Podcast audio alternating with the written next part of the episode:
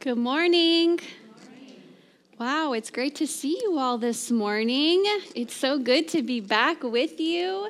Um, I'm sure we've got a lot of people watching online this morning. Those temperatures are not so kind out there. And so, welcome if you're joining us online. We are so glad you're here. And to all of you who who uh, toughed it out and showed up this morning. We're glad you're here. Um, I want to share with you a call to worship as we prepare uh, to open our hearts for the Lord this morning and we welcome Him into this place. So let's read from Psalm 63, reading verses 2 through 5. I have seen you in your sanctuary and gazed upon your power and glory. Your unfailing love is better than life itself. How I praise you. I will praise you as long as I live, lifting up my hands to you in prayer. You satisfy me more than the richest feast. I will praise you with songs of joy. My prayer this morning is that we would praise him with songs of joy. He is our good Lord. He is here. He is with us, and he is worthy of our praise. Amen. Amen. Would you pray with me? God, we pause in this moment to welcome you into this place. Lord, we pray that you would make your presence known to us this morning. God, I pray that you would meet each and every person that's, that's here and those that are watching from home. I pray that you would meet us right where we are this morning. Lord, we are hungry for you. We recognize our great need for you. So, God, I pray and trust that you will meet us and you will give us exactly what we need this morning. Lord, we are delighted to be in your house, in your presence, and we offer up our praise to you this morning. We love you, and we pray all of this in the name of Jesus. Amen. Amen. One, two, one, two, three, four. Happy New Year. Please stand and sing with us this morning. These are the days of Elijah declaring the word of the Lord. And these are the days of your servant Moses, righteousness being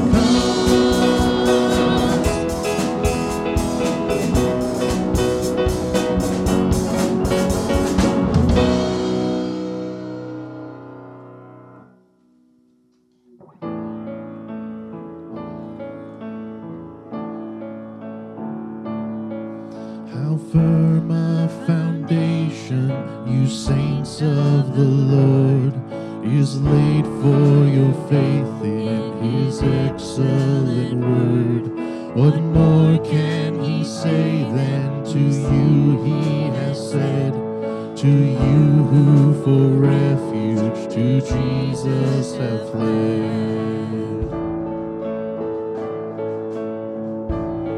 Fear not, he is with us, oh be not dismayed for he is our God, our sustainer and strength.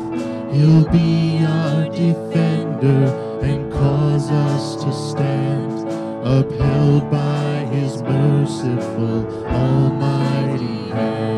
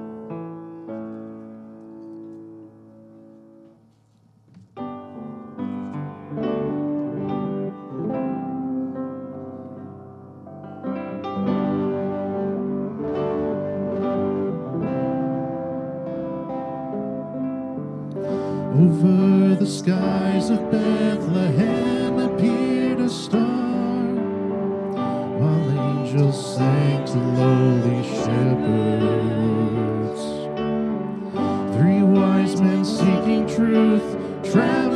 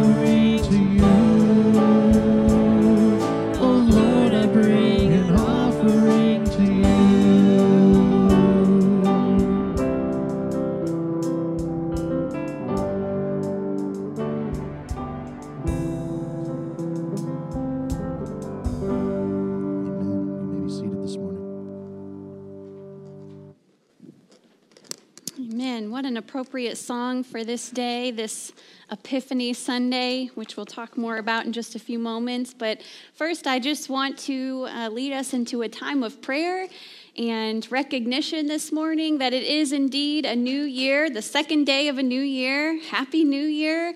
Um, and all that comes with that, the exciting changes that might be coming our way, the changes that we might be uh, making in our own lives, the goals and aspirations that we might have. But I have to tell you this morning, uh, I didn't want to stand up here and just you know, pretend that this brand new year is starting off really fantastic for everyone. I know that there are a lot of people in our congregation that are experiencing a lot of difficult things this morning. We know that several of our um, our family members here at BFCN are mourning the loss of family members this morning um, over Christmas. That's hard. That's really hard. I know that several of our folks are sick and just struggling physically. We remember Everett this morning. We're thankful that he is home and is doing well, but I know that it was a scary go at it for him and for his family. So we remember him this morning and Donna. Um, our extended family has experienced a very unexpected loss this morning, and so we're processing that. And there's just there's just a lot. And I just wanted to acknowledge that while the new year is an exciting, fresh start, some of us are, are just already struggling from the get go, right? And so I just want to acknowledge that and, and give us space to pray for the grief that we ourselves might be experiencing, but also for the grief that our brothers and sisters might be experiencing this morning.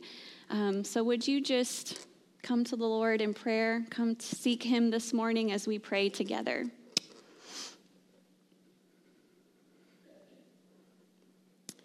God, we come before you this morning so grateful, Lord, for the joy of Christmas that we still hold dear in our hearts. Lord, we truly can celebrate that joy knowing that you have come, that you are here, You do indeed dwell among us, and we know that you are coming again. And Lord, it's because of this truth, this truth that we build our lives upon, it's because of this truth that we can experience a deep, abiding sense of joy.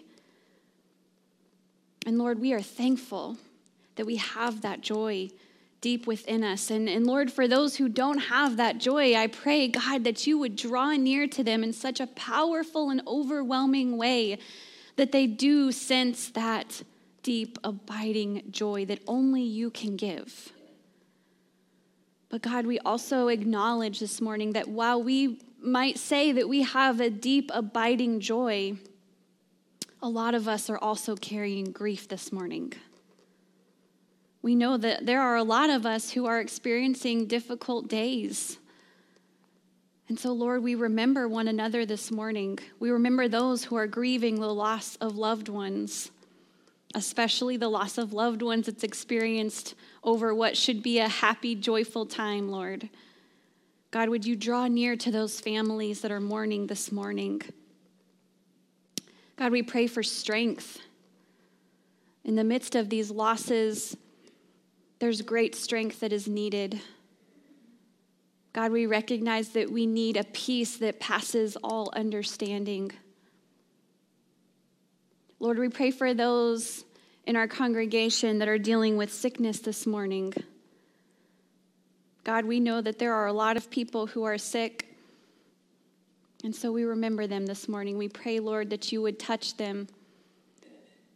God, we trust in your healing power, and we pray that over our loved ones this morning. Lord, we pray for anyone that might be struggling emotionally this morning. Maybe there are some that are struggling relationally. Maybe there are some that are struggling mentally, Lord. We pray that you would draw near to them. God, we pray that you give them what only you can give them your strength, your joy, your peace, your comfort. God, there are some in our midst that are going through big life changes this morning. And Lord, we just pray that you would draw near to those who are just entering into a new season of life.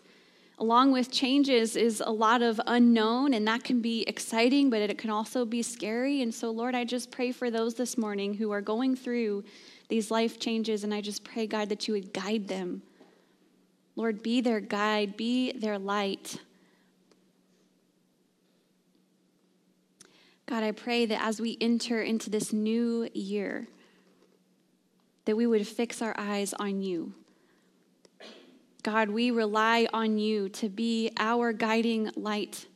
As we, as the BFC and community, as we seek to follow you and to minister to our community and minister to those around us, God, we recognize that we can't do that without you. And so, Lord, we intentionally refocus our hearts and our minds and we fix our eyes on you, the one who guides us and leads us. We know, Lord, that any efforts we make on our own will fall short. And so, God, this morning we declare, Lord, we need you. We need you to guide us. Lord, show us where you want us to go in this new year. Show us, God, what it is you want us to do.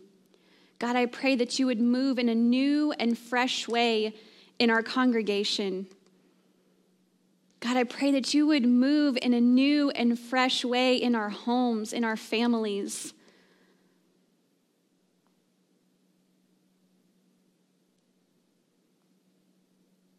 God, we love you. We thank you, Lord, for being one who is always with us. And we know that when we face hard days, we know that when we face things like sickness and death and grief, we know that we don't face these things alone. That you are always with us and you will never leave us. And for that, we are grateful, Lord. God, I just pray that you would continue to move in this service. Speak to us this morning, Lord. Open up our hearts. God, I pray that these words that have been prepared this morning, that they would not just be my words, but that they, that they would be anointed by your Holy Spirit. and that you would speak to each person what he or she needs to hear from you today. And we pray this confidently and hopefully in the name of Jesus. And everyone said, Amen. Amen. Well, today um, I want to share with you today is Epiphany Sunday, and for those of you who might not be familiar, I don't, I just don't always want to assume that everybody in the room is familiar with the Christian calendar, with the liturgical calendar, and kind of the rhythms and the days. And so, um, I never want to assume that we're all familiar with what these days are. And so, if you're not familiar with Epiphany, I just want to share with you this morning that on Thursday, January 6th, marks the day of Epiphany on the Christian calendar calendar. And so many churches will acknowledge that today. Uh, some might acknowledge that next Sunday, but many will acknowledge that today. And so for a lot of congregations, today marks this season of Epiphany that leads us up until the beginning of Lent. Um, once again, we notice the slight differences of between our calendars, between our secular calendars, and then the Christian liturgical calendar. Because on our calendars, it's New Year, right? We are January 2nd, 2022. It's a new year, it's a fresh start, and along with that comes a lot of, of changes for a lot of people. Anybody else already start cleaning their house out this week? I've got a head start on that. We are getting organized, reorganized. Still trying to figure out where we're going to land permanently house-wise, but by golly, our house is organized and it will stay that way, hopefully, the entire year. Um, a lot of us are making new goals. We're setting new goals for ourselves. We're trying to get in healthy habits. We're trying to get rid of some unhealthy habits, right? So on our calendar, the one that we use daily, we recognize that this is a new year. It's a new, fresh space that we find ourselves in. But we balance that uh, sometimes with the rhythms of the Christian or liturgical calendar. And, and we recognize things like Advent and today being Epiphany. So, what is Epiphany, you might ask? Epiphany is a Christian feast day that marks the coming or the revelation of God in Christ. Um, we might understand the word epiphany. If you were just using that in a sentence, you, you understand that word to mean a sudden perception, a, a suddenly understanding the meaning of something. Suddenly you are enlightened. You now know something that you didn't previously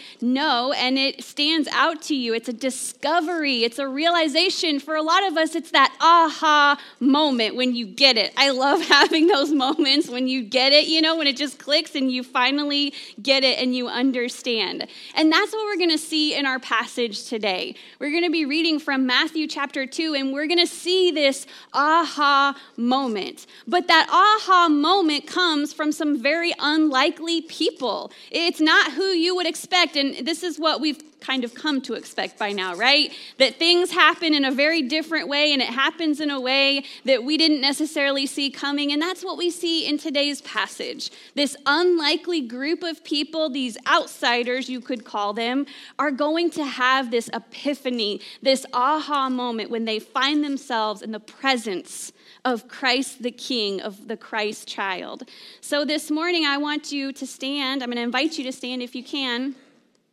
We're going to read from Matthew chapter 2, verses 1 through 12. This is the word of the Lord. It says, After Jesus was born in Bethlehem in Judea during the time of King Herod, Magi from the east came to Jerusalem and asked, Where is the one who has been born King of the Jews? We saw his star when it rose, and we have come to worship him. When King Herod heard this, he was disturbed, and all Jerusalem with him. When he had called together all the people's chief priests and teachers of the law, he asked them where the Messiah was to be born. In Bethlehem in Judea, they replied, for this is what the prophet has written. But you, Bethlehem, in the land of Judah, are by no means least among the rulers of Judah, for out of you will come a ruler who will shepherd my people Israel. Then Herod called the Magi secretly and found out from them the exact time the star had appeared. He sent them to Bethlehem and said, Go and search carefully for the child. As soon as you find him, report to me, so that I too may go and worship him. After they had heard the king, they went on their way, and the star they had seen when it rose went ahead of them until it stopped over the place where the child was. When they saw the star, they were overjoyed.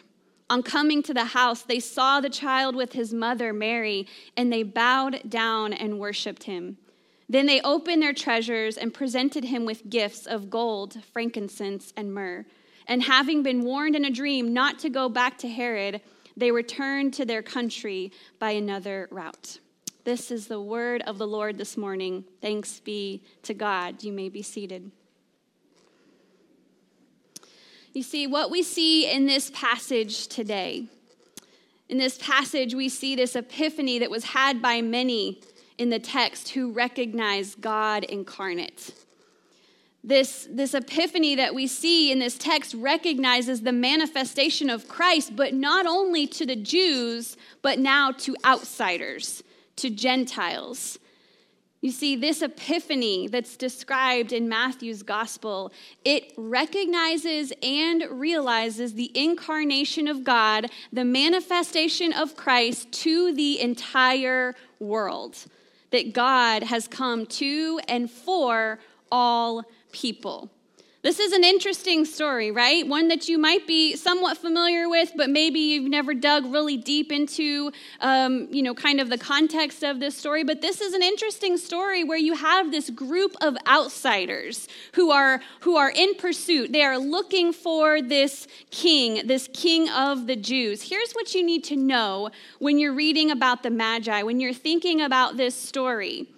What you need to know, because I've always wondered when I've read this story in the past, I've always wondered, like, I know that the Magi followed this star, but what led them to begin this journey where they were following the star? Like, what happened before that? Because the story just picks up with these random guys that are following the star, but what happened before? What led them to even begin following this star? And so I'm going to dig in deep to some details this morning, so just bear with me. I find it really fascinating and interesting. I did a lot of studying this week and learned a lot of new things that I think that you might like to know as we think about this story. And so I want to kind of start off with what the Greek word for magi means. So when we read this word magi in our translations, that original Greek word means a number of things, but something along the lines of sorcerer, magician, wizard, or astrologer. Did you know this about the word magi that that's what this word means that that in other words these could be sorcerers or magicians or wizards but most likely they were um, astrologers, right? So scholars note that they were likely astrologists, but but another thing that's interesting is that these were pagan zodiacs. Okay, and if you want to put something in your Google for later, if you want to look up and go like on a little rabbit trail, you can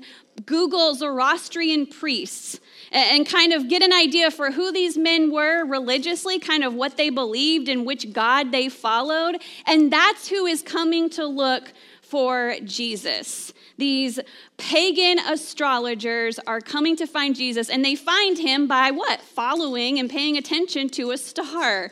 Uh, we always know, we've always known that this is how this story goes, but when you really think about it, doesn't it sound just a little bit hokey?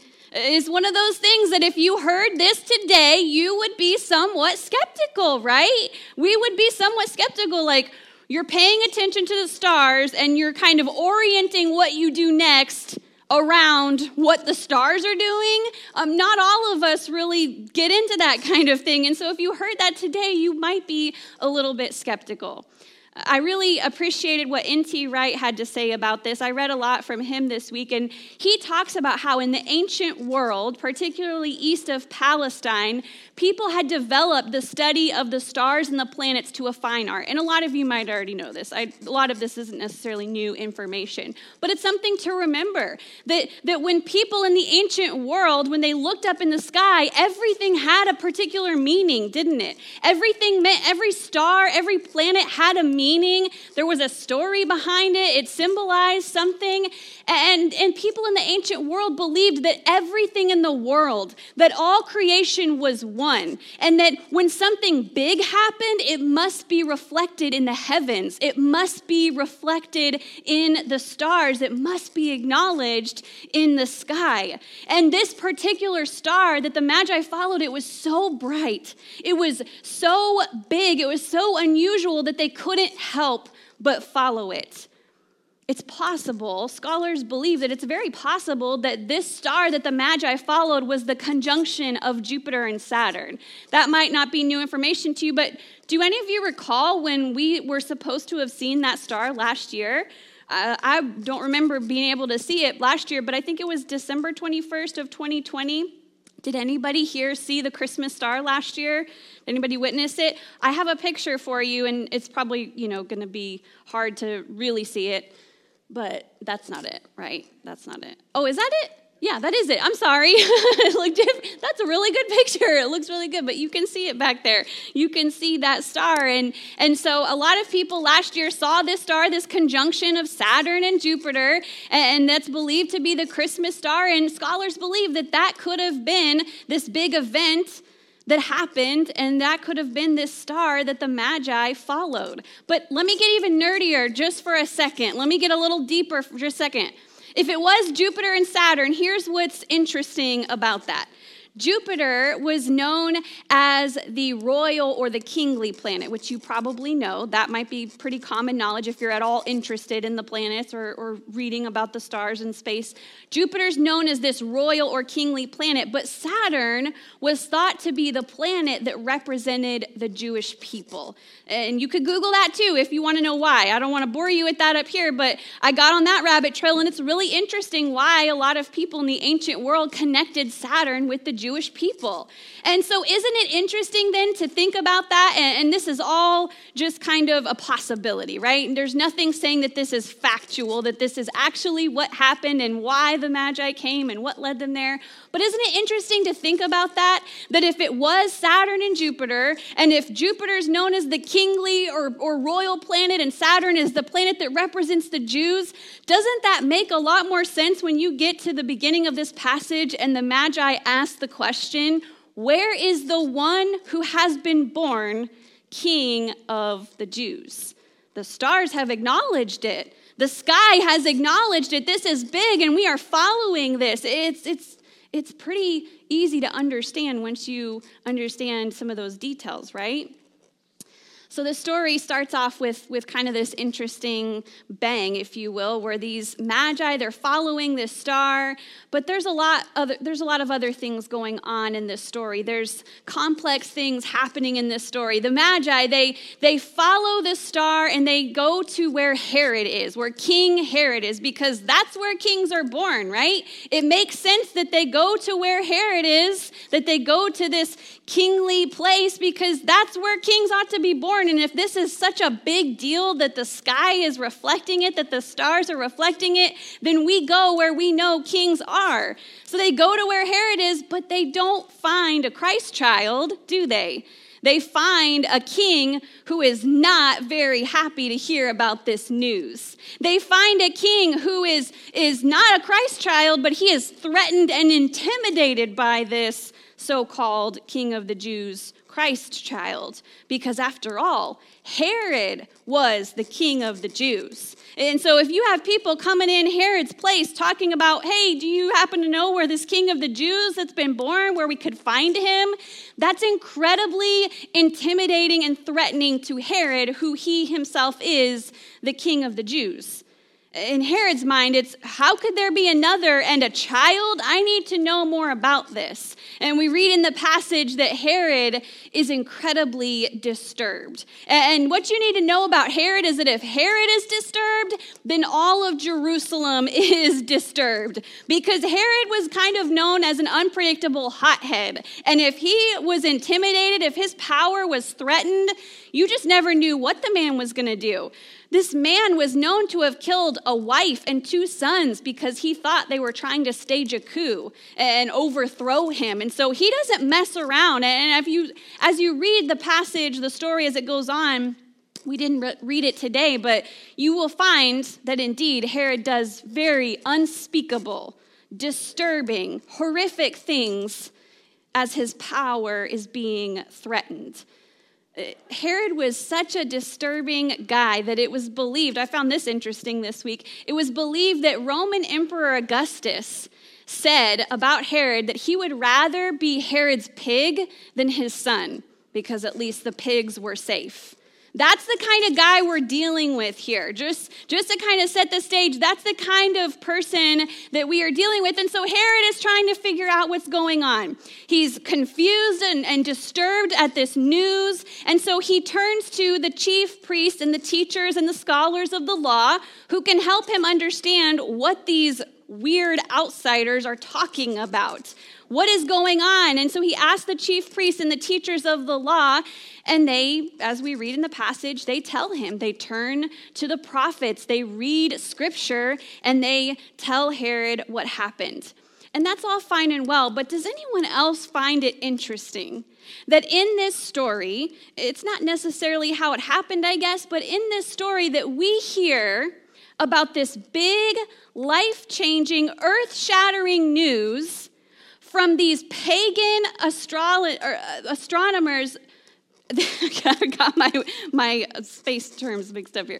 We hear about this news from these pagan zodiacs before we hear this news from the religious scholars and leaders of the day.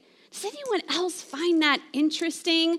Like, why weren't they already talking about that? Why wasn't that already something that was major news? And maybe it was, but at that moment, that's when we find out about this Messiah, the one who, who has been prophesied about for years and years.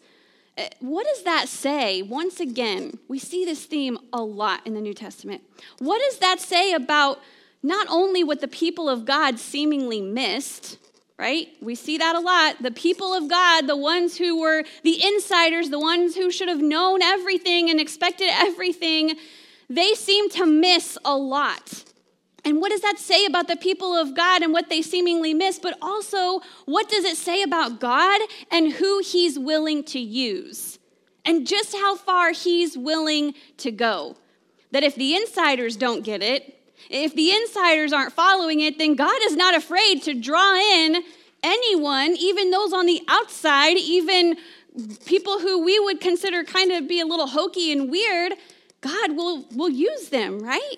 We see just how far God is willing to go to reach the world. And so as we read this passage, we see that the chief priests and the teachers of the law, they, they turn to the scriptures, to the prophecies, and sure enough, they say, Sure enough, as they read in Bethlehem, in the land of Judah, you're going to find a ruler who will shepherd Israel. You will find this child. You will find this king. There's a number of prophecies in the Old Testament that we could turn to as we see that this was said to have ha- that this will happen.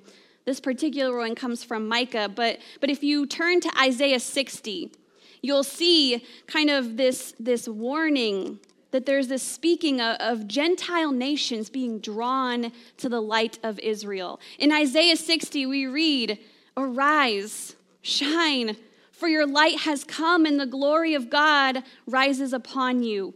See, darkness covers the earth, and thick darkness is over the peoples. But the Lord rises upon you, and his glory appears over you. Nations will come to your light, and kings to the brightness of your dawn. Herds of camels will cover your land, young camels of Midian and Ephah. And all, the, all from Sheba will come bearing gold and incense and proclaiming the praise of the Lord. Psalm 72 points to and speaks of Gentile kings that come that are going to bring their gifts and bow down. Psalm 72 says, May the kings of Tarshish and of distant shores bring tribute to him. May the kings of Sheba and Seba present him gifts. May all kings bow down to him and all nations serve him, for he will deliver the needy who cry out, the afflicted who have no help. He will take pity on the weak and the needy and save the needy from death. He will rescue them from oppression and violence, for precious is their blood in his sight. We could go on and on, but, but the prophecies are indeed fulfilled. The Magi, they follow this star. Gentile outsiders, they follow this star. They follow the star to, to find Jesus at home with his parents. Jesus is probably a toddler at this point. He's not a baby in a manger anymore. He's likely a toddler, but they find him at home with his parents and they present him with these gifts these gifts that, that many, par- Mary, many songs, parodies have been written about these gifts because we don't quite understand them, do we? We don't quite understand what the baby, two year old baby Jesus and his mom are supposed to do with these gifts of gold, frankincense, and myrrh. Unless Mary can go and exchange these for some diapers to kind of stock up and be ready, I don't know what else they're supposed to do with them because I imagine it being more like we're going to put these on the high shelf and we're going to tell Jesus, don't touch those, Jesus. They're very expensive and breakable. So it kind of seems a little weird, but at the same time, maybe again, it's a reminder that the Magi caught what others missed. Maybe that was them seeing something that, that others didn't quite notice at first. See, these gifts, they would have been culturally appropriate for the Magi. This would have been very appropriate for them to bring to this king, but they also affirm prophecies spoken about this king, don't they? These gifts, they're representative of Christ, who he is, and maybe even what lies ahead. But what's even more incredible than the Magi bringing these gifts is that they come to the place. Can you picture it? They come to the place where Jesus is, and they're overwhelmed. They are overwhelmed and overjoyed as they enter into this place where this toddler baby king is. And they, it appears that they just fall on the floor prostrate, just fall on the floor to worship him. It reminds me of when Elizabeth comes to see, or when Mary comes to see Elizabeth, and Elizabeth is pregnant with John the Baptist, and Mary is pregnant with Jesus. It reminds me of that moment where Elizabeth says, Oh my goodness, the child that I'm carrying has just leaped for joy. This is big. This is huge. And I just picture that same thing happening when the, when the Magi come and they see Jesus and, and they can't help but be overwhelmed or overcome and they fall down and they worship him because somehow they know this is different. This is big. This is huge. This begs and demands a response. So, this is the passage on Epiphany Sunday. This is the Epiphany. The question is what are we to gain from this passage? What does this passage, one that is maybe seldom told but profoundly rich, what does it have to offer us? And I think there are several implications to consider, but maybe it's helpful if we just kind of pause and allow the Holy Spirit to speak whatever that unique message is that He needs to speak to us this morning. Would you make space? Would you make space for Him to do that? Maybe this morning, some of you need to be reminded that no one, and I mean no one, is outside the bounds and the reach of God's love. God's relentless love. Maybe we need to be reminded as we see that, that this is the beginning of all Gentiles being gathered in through Christ. That among the first to worship the Christ child are these Gentiles, these pagan zodiacs. They are some of the first to worship Jesus. It's a reminder that no one is outside the bounds and the reach of God's love. We're reminded once again of those who completely missed it or who it by by what it by it just seems like they completely missed it. But does God stop because they miss it? No. God continues to work through the most unlikely people. And so, for those of you this morning who maybe just feel like outsiders for whatever reason, no matter who you are, what you've done, where you're at on this journey, just know that God's love doesn't stop. It doesn't stop chasing you, and you're invited. You're invited to come into the circle. We can't help this morning but notice, maybe for others, we just notice Herod's destructive pride and what pride can do to us, right? If we're not careful, if that pride that we have about ourselves goes unchecked, it, can lead to disastrous decisions and unhealthy behaviors. I think we can all agree that Herod's behaviors go beyond unhealthy. They're, they're, it's unimaginable, right? But, but it's a reminder of what our pride can do. It leads to fear and insecurities and anxieties, and they ultimately led Herod to reject Christ the king. It's a reminder of what happens when we hunger for power, whether that's for ourselves or for those who we hold in high regard. We want the people we think to have all the power. We want them to have all the power. And when that power is threatened, it can be destructive. Maybe it's a reminder this morning, this passage is a reminder that through the power of God, sometimes we need to discern when we need to take an alternate route. Sometimes we find that, that particular people or a particular group or particular ideas or ways of thinking are harmful and dangerous. And when the Magi saw from God, heard from God that this guy is dangerous, you need to go another way. It's a reminder that sometimes we need to take another route and steer clear of the people who are dangerous, the people who are, are saying things that are dangerous, maybe things about God that are untrue. May God give us that discernment to know when we too need to take an alternate route and steer clear from the things that are going to pull us away from God. Maybe it's a reminder that the Magi had to move to follow the light. That sometimes to follow the light, it means that you can't remain still. You have to get up, you have to go. You have to do something. Maybe it's a reminder that while, yes, Christmas is over, almost, Advent is over, but Jesus is here. Jesus has come. God is indeed with us. And so, the questions that I want to leave us with this morning as you contemplate what this passage might mean for you or what God wants to say to you. Some questions I want us to consider are Will we continue to seek Him in this new year? Will we continue to seek Him? And if so, where are we looking? Where will we find God and what He's doing? Are we willing to continue journeying, even if it means that it's going to be dark sometimes? Because the Magi, for them, it was a long, dark journey. And so sometimes we, we need to remind ourselves that even though we journey in darkness, are we still going to continue to journey even when it's difficult? Will we take alternate routes if necessary to seek God and to find Him? We need to ask this morning where is Jesus working in our community and how can we find Him and discover what He's doing?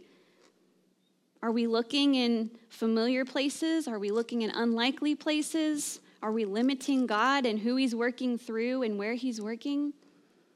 Will we continue to seek God in this new year as we continue to think about the things that we want to do, the changes we want to make, the goals that we want to achieve? That's all great.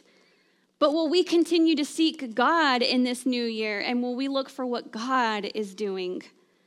And finally, this morning, are we willing to go where God, the light, is leading us? Are we willing to go? As the praise team comes back up and, and as we prepare for a time of response, you know, it's typical for a lot of churches on the first Sunday of the year to do what they call a Wesley Covenant Renewal Service. And it's a very structured liturgical service. There's lots of reading and response, and it's very, uh, it's, it's congregational. And so I, I kind of looked over that this morning because there is a lot to be found in that service, in that, in that covenant service. But this morning I, I wanted to share with you just a little excerpt that's a prayer. And I want to invite you to bow your heads this morning as I lead us in this prayer.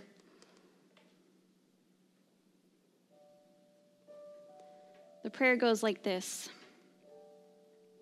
God, let me be your servant. Let me follow your commands. I will no longer follow my own desires. God, I give myself completely to your will. The power and strength to live as true servants is given to us in Christ. We accept the place and work that He gives us, acknowledging that He alone will be our reward. God, I declare this morning that I am not my own, I am yours alone. God, make me into what you will. Rank me with those you will. Put me to use for you. Put me to suffering for you. Let me be employed for you. Let me be laid aside for you. Let me be lifted high for you. Let me be brought low for you. Let me be full or let me be empty. Let me have all things or let me have nothing. With a willing heart, God, I freely give everything to your pleasure and to your disposal. We pray this in Jesus' name. Amen. Please stand and sing this song with us this morning.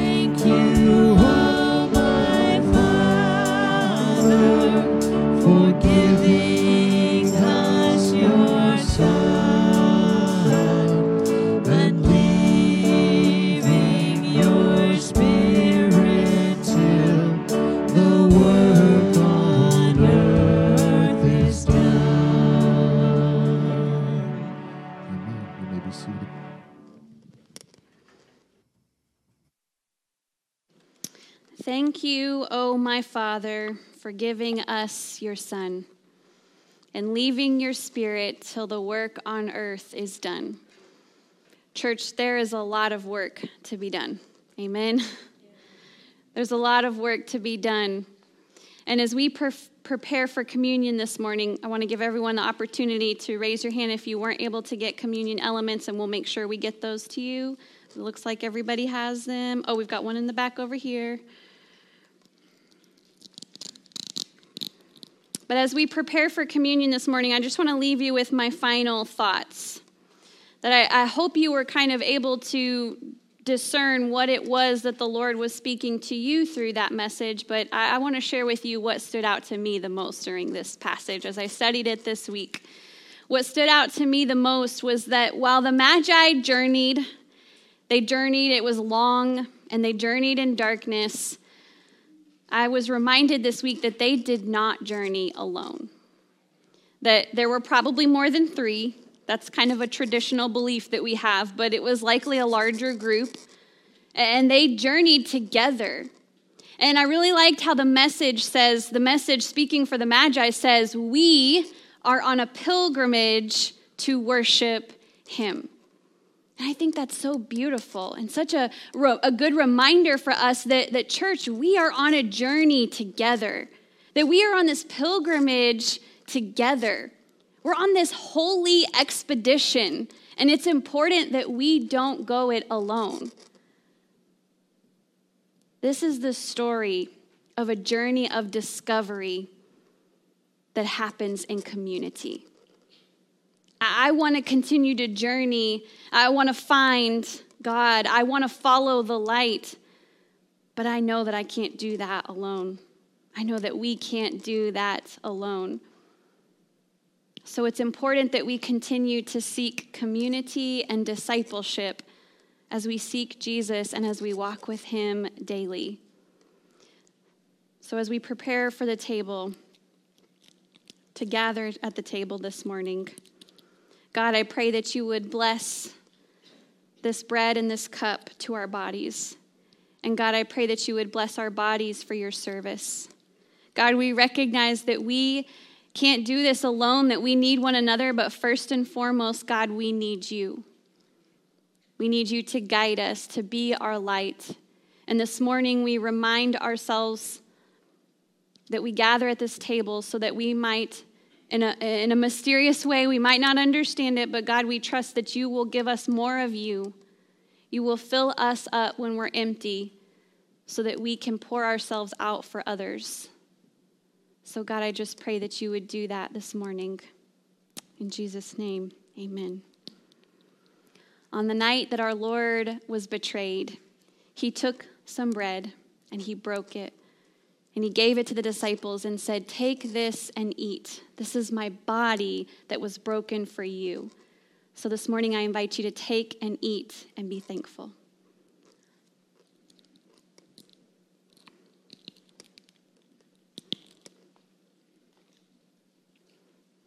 And in the same way, after supper, he took the cup and he shared it with the disciples and he said, This cup, this is the blood of my new of the new covenant that was poured out for you for the forgiveness of sins. So this morning may we take and drink and be thankful.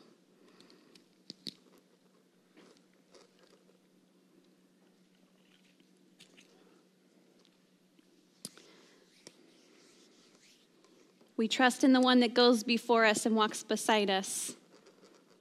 And it's a joy to walk in community with you as we continue to seek the Lord and as we continue to look at where God is going and what God is doing. Amen. Amen. Well, before you leave this morning, I just want to share a few quick announcements with you. There's really just two. Um, one is that we originally were going to be uh, taking down all of the Christmas decorations tonight, but we've actually decided to go ahead and do that right after service this morning, just because with the weather being as cold as it is, we're not really sure who's going to come back out tonight. And so, if you're able, we know that not everybody will be able to, but if you are able to stay and, and if you'd like to help us, we're going to do that right after service and knock that out real quick, okay? Um, so, that's what all the hustle and bustle will be about. And then finally, uh, there's baby bottles out in the foyer for our annual baby bottle campaign that we do in partnership with Mosaic Pregnancy Center. So we invite you to grab a baby bottle and fill it up with your change, um, and we'll let you know when we need those back and um, just pay attention to that. But let's go ahead and, and be faithful in doing that so that we can support this very, uh, this important, much needed ministry, okay? And I invite you to stand this morning. Brothers and sisters in Christ, may you go in the grace and peace of our Lord and Savior, Jesus Christ. May you continue to seek him and know that you don't journey alone this morning. Go in his peace. You are dismissed.